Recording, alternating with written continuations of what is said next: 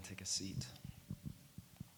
Well, again, it is, uh, it is good to be able to, to gather together. It's been a weird, very weird week and few days. Uh, and we're not even experiencing probably the isolation that so many in our country and, and world are. And there's something beautiful about having one collective voice singing and worshiping. I think, as the scriptures say, we. Uh, should not give up meeting together as some are in the habit of doing. There's a time and place, and who knows what next week has in store. We'll see and communicate. But that's the reason, is because there's beauty and power in us proclaiming uh, the, the truths about our God and power and, and togetherness of the church of which Christ is, is the head. And so, thanks for joining us. It's good to be with you. Uh, we started last week a new series through the book of Mark which I am excited about, but we're going to take a detour from just for, for one day, uh, which seems to be the thing. I change my mind all the time. So we are actually going to open up to 2 Timothy chapter 1. Poor Nate, I, I put my slides in for uh, the sermons on like Friday afternoons, and I, I typed the wrong passage in like every other week. And so poor Nate put in Second Timothy chapter 2, and he texted me at like 6 this morning, and he's like, hey, are you sure this is the passage you're using? Because I have no idea how you're going to make a connection here. I'm like, Yeah, I'm sure. And then I read it, I'm like, Yeah, not that one.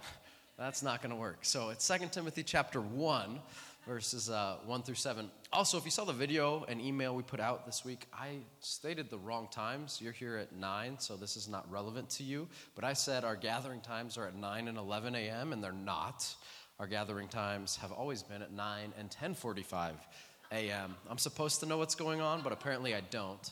Sorry. The reason I said that, though, is because beginning on Easter Sunday, we are actually switching our times to 9 and 11 a.m. to create more space in between for people to, to be together. Uh, so, Easter, 9 and 11 a.m. Until then, we'll stick with 9 and 1045. 2 Timothy uh, chapter 1.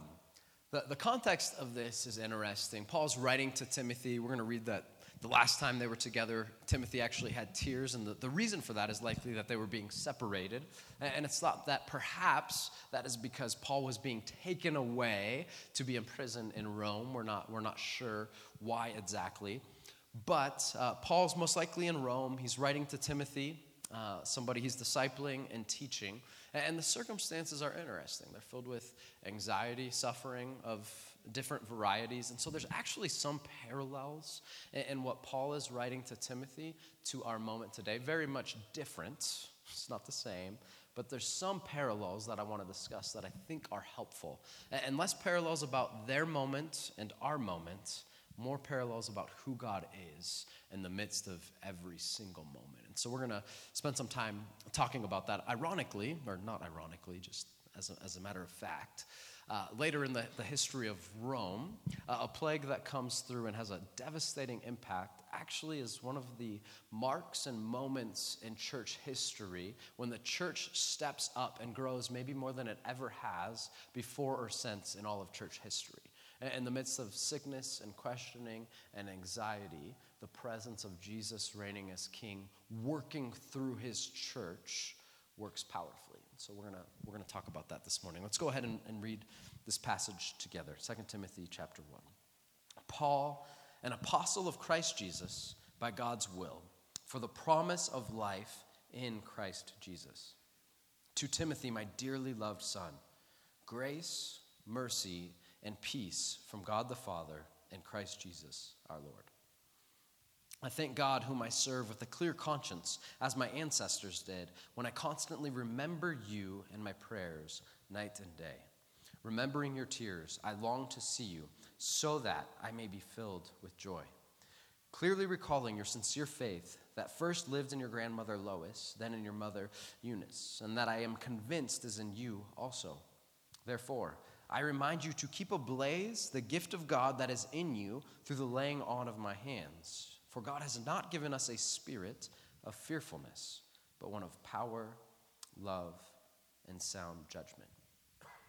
So there's a few things here that I want us to talk about, some parallels and some differences. Uh, the first thing I want to look at is the first sentence again. Paul, an apostle of Christ Jesus, by God's will, for the promise of life in Christ Jesus. Paul, Timothy, and you and I share the same primary vocation, the same job, the same mission, and that is to bring before people a reflection of God's love and his character and his story specifically the promise of life in Christ Jesus. We know life is not the way it's meant to be. It's filled with both beauty and brokenness currently, but there's a lot of brokenness. And one day we have a promise that when Jesus reigns as king, life will be fully as it was meant to be. And so Paul and Timothy work in their life as you and I are called to do. This is not something for people in quote unquote ministry, but rather the church as a whole is defined by our job to go out into the midst of the everyday stuff of life to live an example of the way of Jesus and to be a preview of what life is going to look like when there is no more sin and Satan and sickness and death, but rather life is perfect as God originally made it to be. That's a job we all share in common. That's a job Paul and Timothy shared in common. No matter what your actual vocation is, what type of work you do, your number one job is to proclaim Christ. That's what we are here for. The other work matters deeply and is actually probably the primary medium where we will proclaim the good news of Jesus and be a preview. But our first and primary job is to say, here's a glimpse of the love and peace and hope that can only come with the name of Jesus. Let's look at verse 6. Therefore, I remind you to keep ablaze the gift of God that is in you through the laying on of my hands. Now, this is unique Paul is saying that Timothy has a specific and a unique gift, the gift that you have. So, what he's saying is, I don't have, as Paul, the same gift that you have to give Timothy. In the same way, Paul had gifts that Timothy did not. I have gifts that you do not have. Nate has gifts I don't have. You have gifts that I don't have. This is the beauty of God's design. It's, it's actually pretty incredible. He didn't send one person other than Jesus to be the head of the church. And as Jesus leads each of us with unique gifts and understandings and abilities, we're going to paint a picture of who he is and his plan for life. Paul says, There's a gift that you have been given, Timothy. One of uh, my mentors and, and, friends, Chuck Bomar, who was on our management team, says that a, a gift isn't a gift until it's given. It's so simple but so profound. So often people have skills, they have things that, that might be helpful for others, but it's not actually a gift until it's been given. And so Paul is telling Timothy, don't stop giving of the gift that you have. In the same way, we are each called according to the specific gifting that God has created you with and given to you to be gift givers of something only you can give to the people in your context. The gift Timothy has is unique. In the same way, when, you build a home, there's different people that have different roles. You have carpenters and plumbers and electricians and painters and on and on. They come together for the sake of one project. We, as the church with different gifts, come together for the sake of one project to proclaim the good news about Christ Jesus. But now let's go ahead and look at verse 7. For God has not given us a spirit there's a difference there. Paul, Paul tells Timothy, here is the gift that you have. And then he says, For God has not given us a spirit.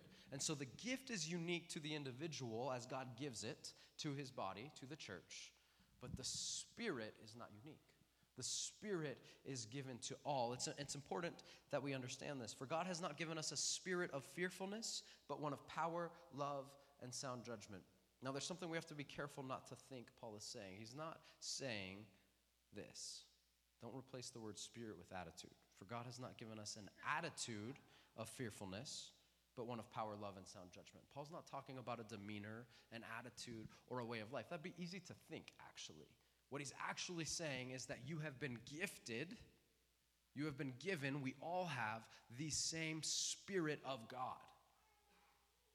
Not an attitude, but God Himself, in the form of the Holy Spirit, has been given to each of us the same, so that we can each use our unique gifting according to the, the faith and, and measure that God has given us to build up His church and the world around us, so that they might know the love, hope, and peace that again only come from the name of Jesus. Therefore, I remind you to keep ablaze the gift of God that is in you through the laying on of my hands. How is Timothy to do this? How are we to do this? It's not by developing a new strategy or trying harder or more or, or anything of that variety. It's not developing anything new. Rather, it's mining out and extracting what we already have. This is maybe one of the things that our modern church and our nation, especially in non denominational churches like our own, are really, really bad at.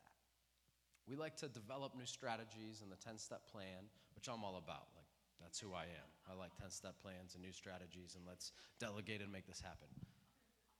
But Paul's actually saying the opposite. He's saying, stop planning, stop doing, take a deep breath, and extract like you're mining or gold panning in a river, whatever image you want to use. Bring out what you've already been given because you actually have everything you need through the power of the Spirit, plus the gifts that each of you uniquely have. Can you imagine a world where the church actually gave the gifts it has to one another and the world around us?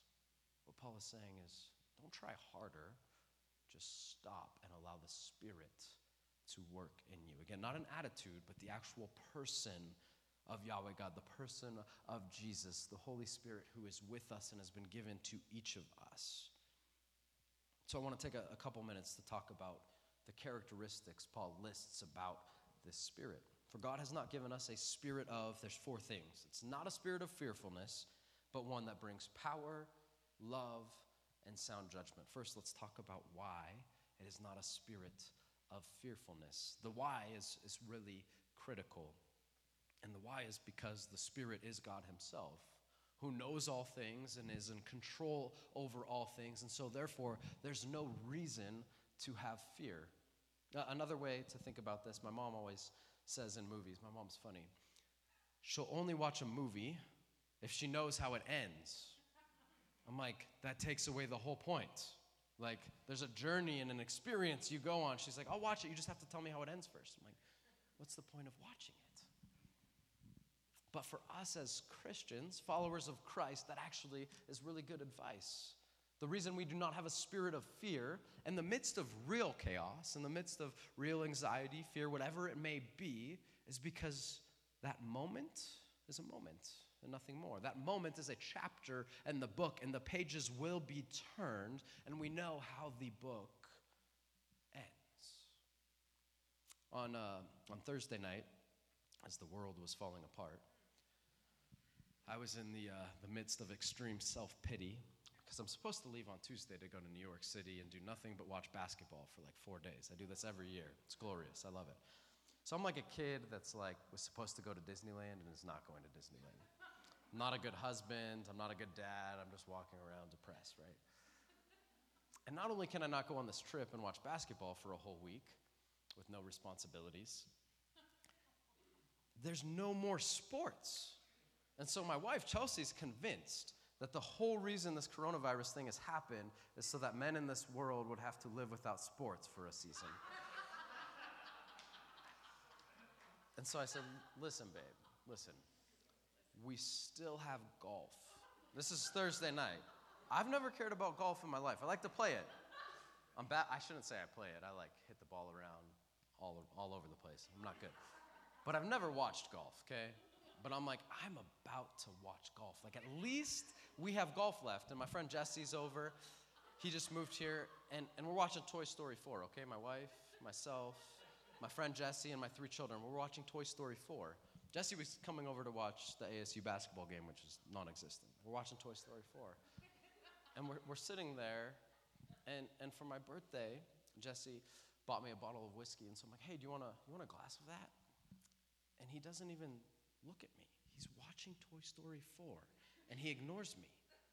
And I look at my wife and she's like, and I look at Jesse and he's just watching the TV. And like 40 seconds go by, silence.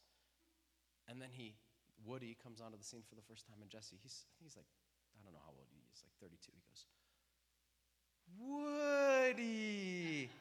And I'm like, what is going on in this world? And then, like 10 seconds later, my phone buzzes, and golf is canceled. I'm like, they took golf away. Like, we don't even have golf. It was a rough night. All that said, all that said, we're watching Toy Story 4, and I'm sitting next to my, my little boy. He's three, right? And he goes, Are those, Dad, Dad, are those the bad guys? I'm like, Yeah, they are. I don't know if you've seen Toy Story 4. It's a kid's movie, right? But it's like on the edge of a horror film. It's crazy. Like the difference between the creepy dolls in Toy Story 4 and like one of those demonic, like Seed of Chucky movies or whatever is like real thin. Like it's creepy. And so we're watching, and he's like, Are those the bad guys, Dad? I'm like, Yeah, they are. And he goes, I'm scared of bad guys. And in my head, I'm thinking, Me too, those things are creepy. But what, what I said, and what is true, is I said, We'll just keep watching, and we'll see how it ends. Because I know how this movie's going to end. In the same way, we don't have a spirit of fear because the Spirit of God is not one of fear. The, the scriptures tell us again and again how the story ends. And for that reason, in the midst of something that is real, this is important. We don't pretend things don't exist. And this, this applies whether it's the coronavirus, uh, and anxiety that's in, in the midst of personal things in life, whatever goes on, midst of it, we recognize we are in the middle of a chapter or a page of a book, but we know how the story ends. And in Colossians uh, chapter 2, I believe, Paul writes about this to the church in Colossae. He says this Be careful that no one takes you captive through philosophy and empty deceit, based on human tradition, based on the elemental forces of the world, and not based on Christ. For the entire fullness of God's nature, all of who God is, dwells bodily in Christ Jesus. And you have been filled by him and you have been filled by him. If I go back to Timothy, for God has not given us a spirit of fearfulness. We have been filled with God himself.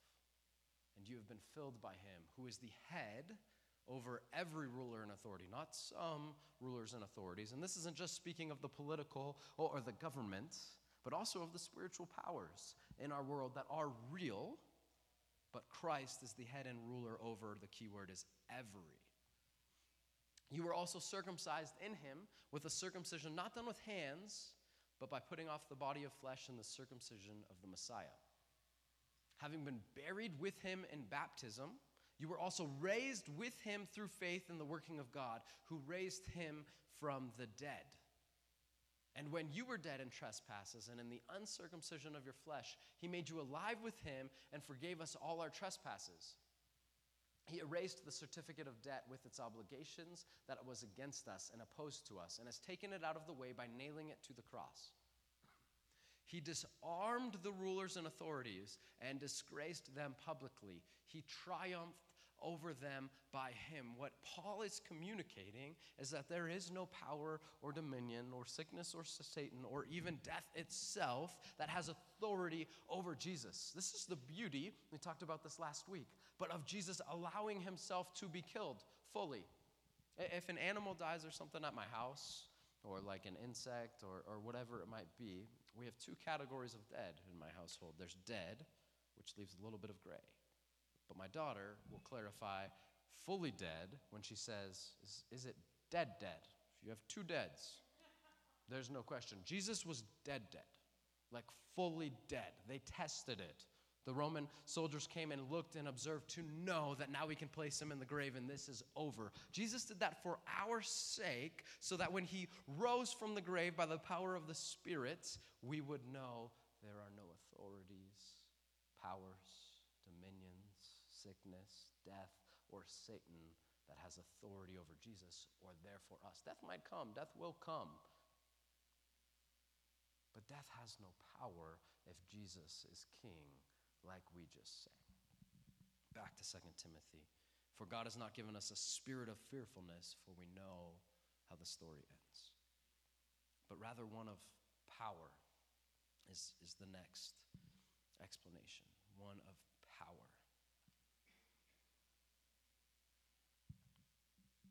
The same power that raised Jesus from the dead is coming from or came from the spirit that you have been given if you are a follower of Christ.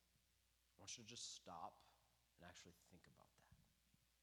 The same power through the Holy Spirit that raised Jesus from the dead after he was dead, dead, is with you if you are a follower of Christ. And I'm just going to stop talking, soak that in for a second, because that's pretty, that's pretty profound.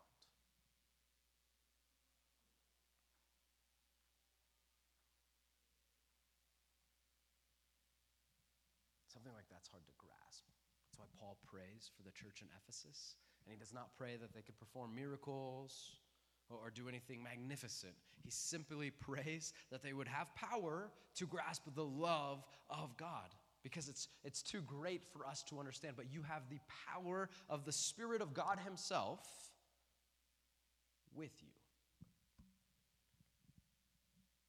For God has not given us a spirit of fearfulness. We know how the story ends, but one of power.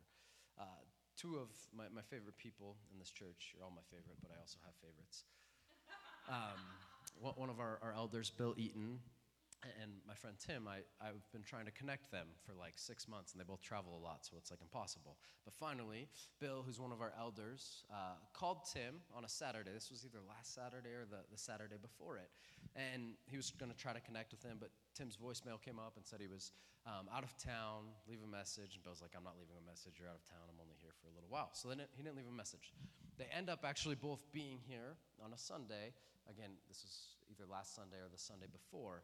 And as it just so happens, the Saturday after, or the Sunday after the Saturday that Bill calls Tim to try to make this connection, Tim ends up sitting right behind Bill, as it just so happens. And as it just so happens, throughout the gathering, Tim is listening to the Spirit, and the Spirit is speaking uh, about Bill. And so after the gathering, Tim goes to Bill, who just so happens to be sitting right in front of him, and says, Hey, I, I've heard, the same Spirit as he's listening, that your body wants to do things, or excuse me, your mind is wanting to do things that your body maybe isn't able to right now. And so, what you don't know is that this is what I've been praying for, and the other elders have been praying for for Bill through, through pain and, and different uh, ailments his body is going through right now for a long time. Tim's never met Bill, but as it just so happens, he sits behind him, the Spirit speaks and moves. And so, after he tells Bill this, and Bill's like, wow, and they prayed together, and I go, that's the power of our spirit. And that's real small scale but the Spirit is alive and well and with us. For God has not given us a spirit of fearfulness, but one of power, next of love. I think anytime we discuss love anywhere, we actually have to define it because in our culture, the concept of love is an immense injustice. It's actually really bad. It's probably synonymous with nice, and love should have some niceness with it. But if your definition of love is being nice, you're actually going to do a lot of harm to people you care about. And so I always think it's important to define love, and, and this is one helpful way to do it. I think it's seeking the best interest of another even before our own. That might be nice, that might be not, but it's saying whatever's best for you, I'm going to do even if it's not best for me in this moment. That's love. I'm putting the interests, the desires, what is best for another before self. This is what Christ did for us on the cross. This is the spirit you have, one of love. Love changes the questions that we ask. It changes our filter. And it changes the focus uh, of how we see, hear, and perceive life, as, as Nate prayed earlier. Love, because of the power of the Spirit, God Himself in us, shaping us to be human the way we were made to be, causes us to see what He wants us to see, to hear what He wants us to hear, and to feel what He wants us to feel. It changes the focus of our questions. And it moves from what do I need? In this moment to what do they need. And we become others centered, others focused. I heard two stories this morning that are pretty funny as I, as I walked in. One was about somebody sitting in a, a, toilet stall who watched somebody next to them take the toilet paper and pack it in their purse to leave because we're terrified of toilet paper. That's crazy. Uh, another was of someone shopping in our grocery stores with a, a jar of peanut butter in their hand, and they literally had the peanut butter taken out of their hand by somebody who thinks we need that much peanut butter right now. Like, that's different. Like, in that moment, who is the focus? I. That's a lot of people right now because of fear. But that's not the spirit that is with us. That's funny, but we are all selfish too. And we have to stop, breathe, and extract. Let the Holy Spirit overwhelm us so that we are walking in the Spirit, not of fear, but of power, of love, and of sound judgment. Love changes who you have in mind when you make decisions. Is it self or is it others? On this terrible Thursday night, while I was stuck watching Toy Story 4, I got a text from somebody else that goes to the church, and, and he just said, Hey, I have this idea there's people that are going to be more vulnerable in this time. What if what if we deliver groceries and we set something up to where they don't have to expose themselves to whatever's out there and we're able to help? And I thought that's a brilliant idea. That's an example of love. There's certain people that are able to step up and do something like that right now, and others who shouldn't. This is changing our focus, our perspective, who we have in mind when we ask certain questions. Lastly, sound judgment. For God has not given us a spirit of fearfulness, but one of power, love, and sound judgment. As I think of sound judgment, other translations say self control, discipline, or soundness of mind. I think it's actually a, a, compilation of the first three things listed. Sound judgment is one that is not driven by fear, that acknowledges what is real, but it's not going to be driven and piloted by fear. Eh, it's one of the power of God we recognize that's what drives us, and it's one whose filter is driven by love. Our focus is changed, the questions we ask are changed. And so the Spirit should guide us in all of life, always, in our marriages, in our parenting, in our businesses, in our hobbies, in all relationships, and how we handle our resources. But sometimes moments like this are a gift from God to remove the blinders and to say, the Spirit needs to lead you now. And the hope is that that continues after crisis. Because we need sound judgment in all of life, just as we do now. It's different for each person. Each situation and scenario and, and level of health and circumstances and relationships and influence is going to lead to love and power and not being driven by fear, playing out in a unique way because we have unique gifts, that we have the same job be an effective preview of the reign of Jesus and the same Spirit guiding, leading, and covering us all. I, I read a quote that I thought was really appropriate in light of today. We do not lose control of our lives. What we lose is the illusion that we were ever in control in the first place.